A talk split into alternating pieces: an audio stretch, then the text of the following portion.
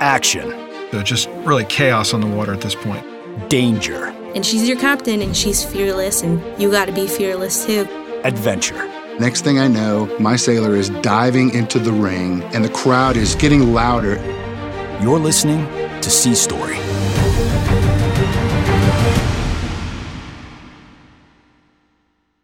Episode 20 Safety First.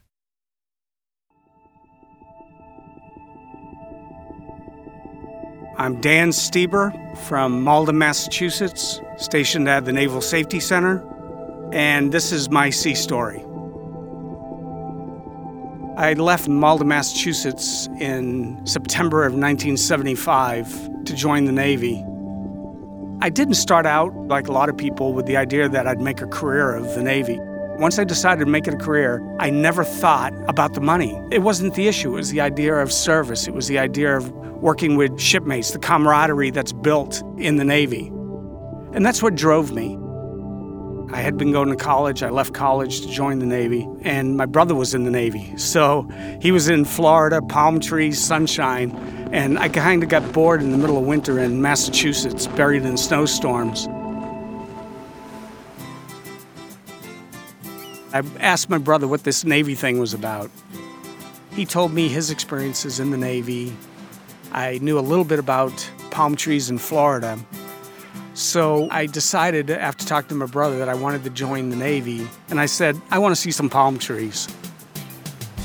That kind of was the incentive. Sounds kind of crazy, but the truth. I uh, went through boot camp, went through training, went to my first squadron, and that started my career. I was a aviation maintenance administration man, essentially a paperwork person in the maintenance department of squadrons. We had to take care of logbooks. Certain equipment on aircraft have time limits. I had to track those items to make sure we didn't overfly equipment. Then I was thrust into the maintenance department. Not being brought up on a flight deck of a carrier and suddenly being put there is kind of an intimidating thing.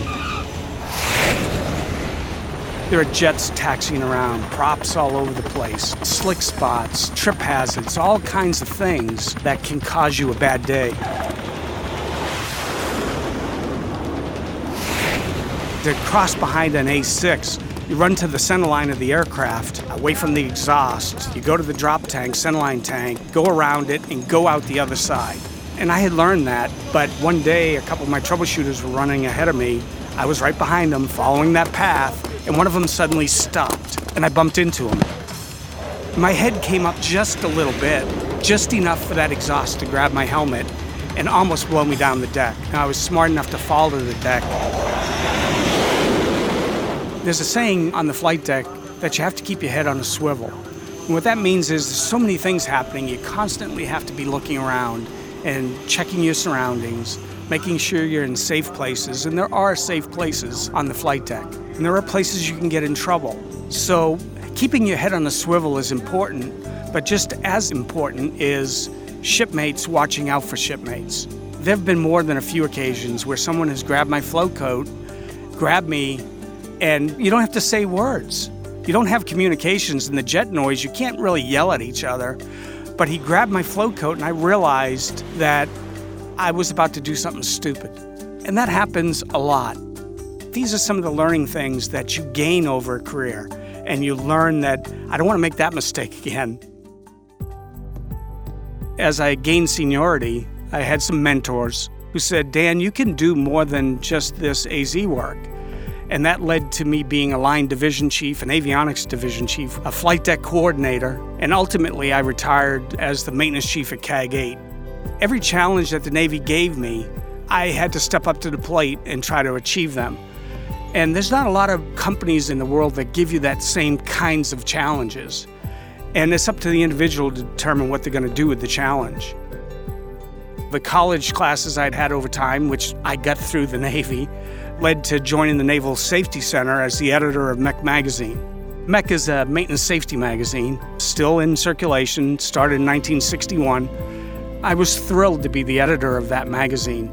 As a guy with 23 years of experience in naval aviation maintenance, it was the top of the chain, top of the mountain. What else could be better? I was dealing with sailors, shipmates, letting them tell their stories and getting their stories out in a magazine. In the safety business, a lot of our stories involve tragedy. It's still storytelling, and the idea is that you get a message across uh, that can make a difference in someone's life. And um, in my business at the Naval Safety Center, that business is keeping people safe. I've always been about taking care of shipmates. So every story I did, every video I made, every article that was in my magazine, I did it with a sailor in mind, with a shipmate in mind, a Marine, a civilian. Maybe that story in the magazine, maybe that one video clip could make a difference, prevent a mishap, save a life. To me, what the Navy is about is the opportunity to test yourself, to see what you're made of. You can make the Navy what you want it to be.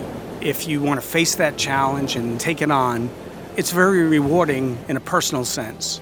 If travel and adventure and, and visiting foreign places is on your list, that's going to happen in the Navy. Now, it doesn't come free. You got to work. You're going to have the transportation is going to be on, you know, a ship, a sub, uh, an aircraft. But the opportunity to travel the world and see things aside from work exists. So if that's the adventure you're after, the Navy was the place for me, and I was able to call that into a 23 year career.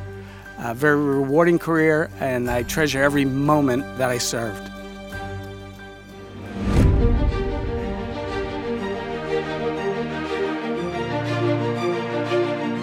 Sea Stories brought to you by America's Navy.